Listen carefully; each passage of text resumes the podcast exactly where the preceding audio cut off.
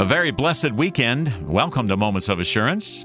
Worldwide KFUO. The theme for today it's time to shake your salt.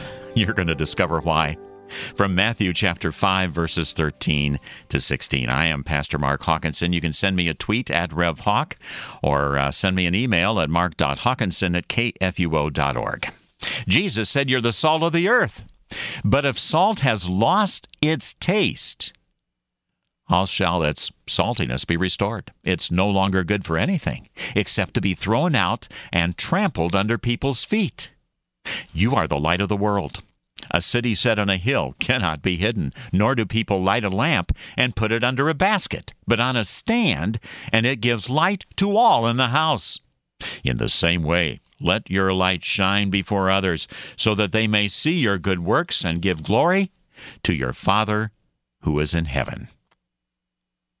A Sunday school teacher once taught a fine lesson on heaven. And some of the pupils uh, disturbed the class a bit that day because when the teacher asked, Who wants to go to heaven? everybody raised their hands enthusiastically, except for one boy. When the teacher asked, Why don't you want to go to heaven? his response, I really do. But not with this crowd. Oh my goodness. A person can appreciate his remark because on this side of heaven, this crowd is not perfect in living. Since this crowd is under the construction of God's grace, living in repentance and reflecting their faith in Jesus Christ in deeds of love to others. Deeds of love, not to appease an all holy God.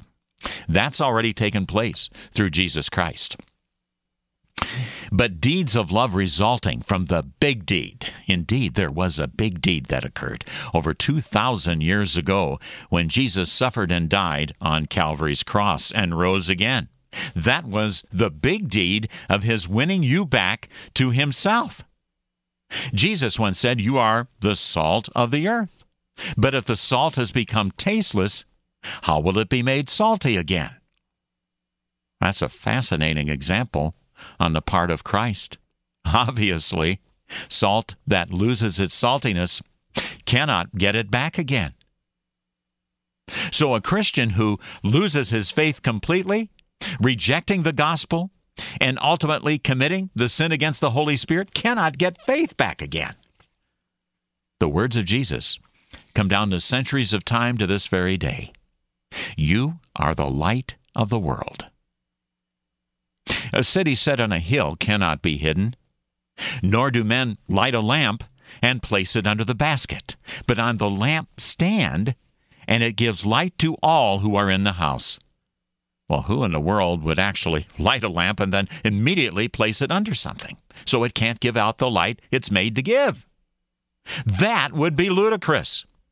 Precisely why Jesus comes right out with the most bold statement Let your light shine before men in such a way that they may see your good works and glorify your Father who is in heaven.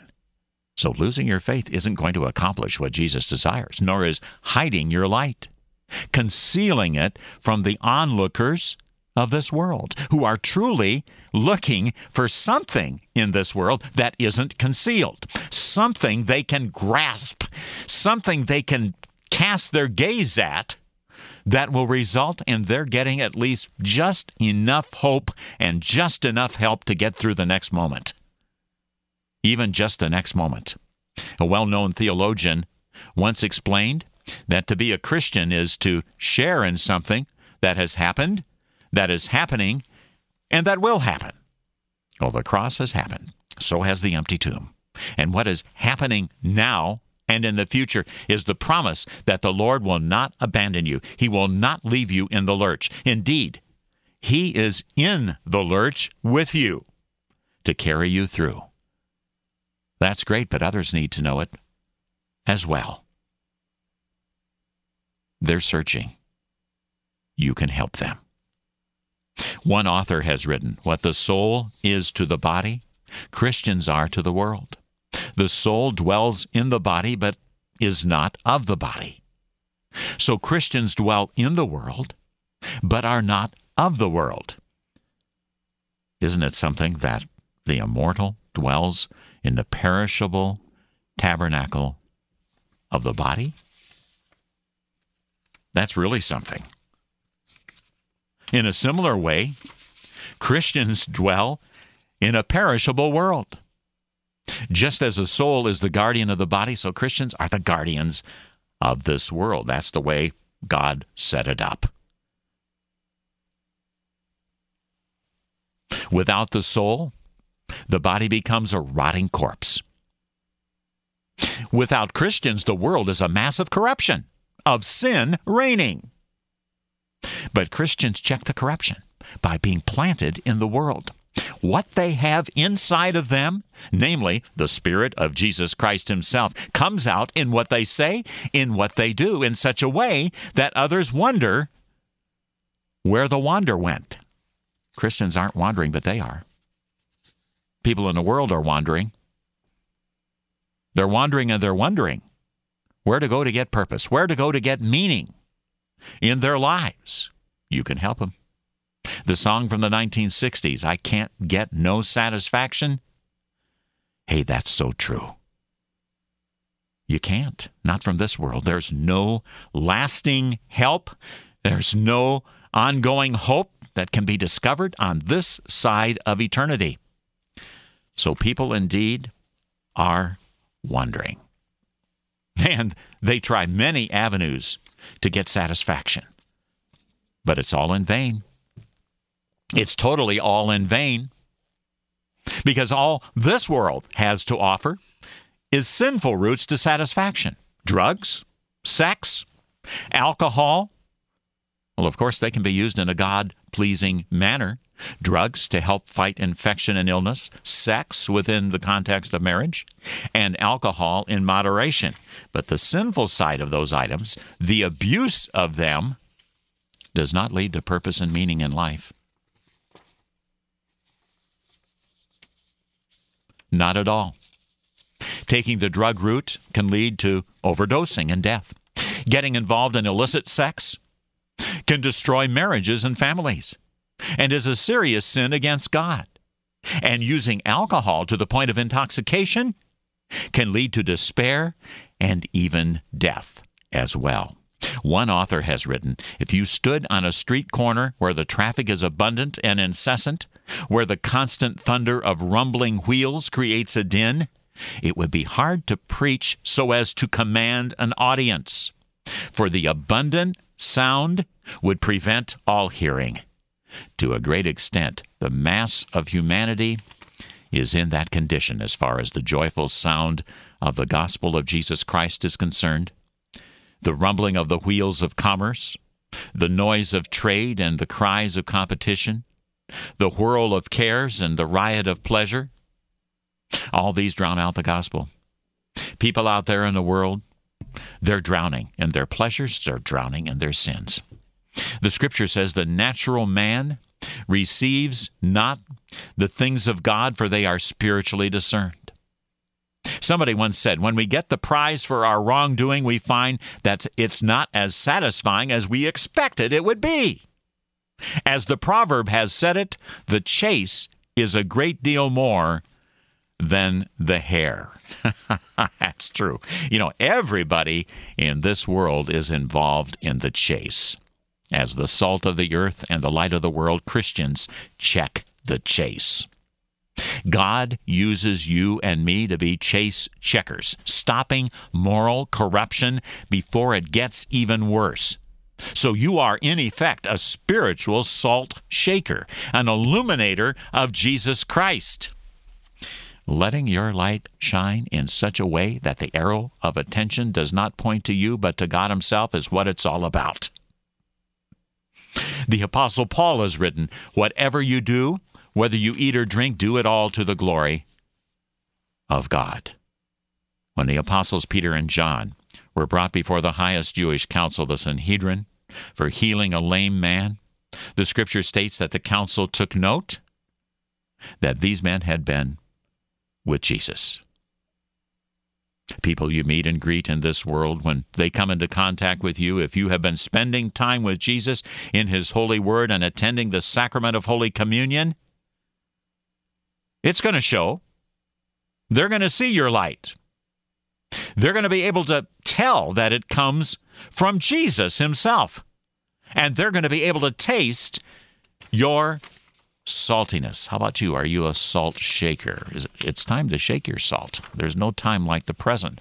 The Apostle Paul once wrote, Brethren, the time is short. And that was over 2,000 years ago. And so the question becomes apparent how short is the time now? That is the question. How short is the time? You know, salt is a preservative. So you are, in effect, preserving this world, not letting it fall sway to a corruption that will ultimately destroy itself. Of course, someday that is going to happen. But until then, the salt and the light that Jesus talks about applies. So won't you apply it to your life today? You're already salt. But when you get in touch with Holy Scripture, the flavor of your faith becomes more evident to you and to others. St. Paul once wrote, If then you have been raised up with Christ, keep seeking the things above where Christ is, seated at the right hand of God. Set your mind on the things above, not on the things that are on the earth. For you have died, and your life is hidden with Christ in God. When Christ, who is our life, is revealed, then you also will be revealed with him in glory. In other words, think about what you can't see. Set your mind on God through His holy word, on the things above. And then others will see that the light emanating from you and me is all about the God of eternity through Jesus Christ. And they'll be drawn to that light, which is not in any way about you. It's all about Jesus. The Apostle Paul wrote that in all things Christ might have the preeminence. That means that he might come before everything else in your life. Does he? I pray he does. Also for me. The truth is this Jesus is not a spoke on the wheel of your life. He's the hub, the heart of all that you do, all that you say every single day. And when He is, others will know it and they're going to want to have it. And you can tell them. You can tell them what gets you up in the morning. You can tell them to whom to turn when you're in trouble. Tell them that their sins are not counted against them by God's gift of grace through faith, they were all counted against Christ. Tell them that regardless of how tough life gets for them, they have a tougher God to turn to. You can tell them to get to know that God. Ask them to come with you to church and to Sunday school or a Bible class. Get them in touch with the gospel. Shake your salt. Get out to others what is within you. The psalmist has written in Psalm 71, verse 14 But I will hope continually and will praise you yet more and more. Help others to do that today. Shake your salt. Gracious God, help me and help the listener to be a spiritual salt shaker for the entire world. In Jesus' precious and holy name, Amen. Appreciate you being along for Moments of Assurance weekend. Join me during the week for the regular Moments of Assurance, an entire hour of music and inspiration over the noon hour. I'm Pastor Mark Hawkinson. The Lord bless you and keep you. The Lord make his face to shine upon you and be gracious unto you. The Lord lift up his countenance upon you and give you peace. You've been listening to Moments of Assurance, produced by Worldwide KFUO. Moments of Assurance is underwritten by Mid American Coaches, mid-americancoaches.net. To learn about giving opportunities, call Mary at 314 996 1518, or you can make a gift safe, secure, and easily online at kfuo.org. Thank you for listening and supporting Moments of Assurance on Worldwide KFUO.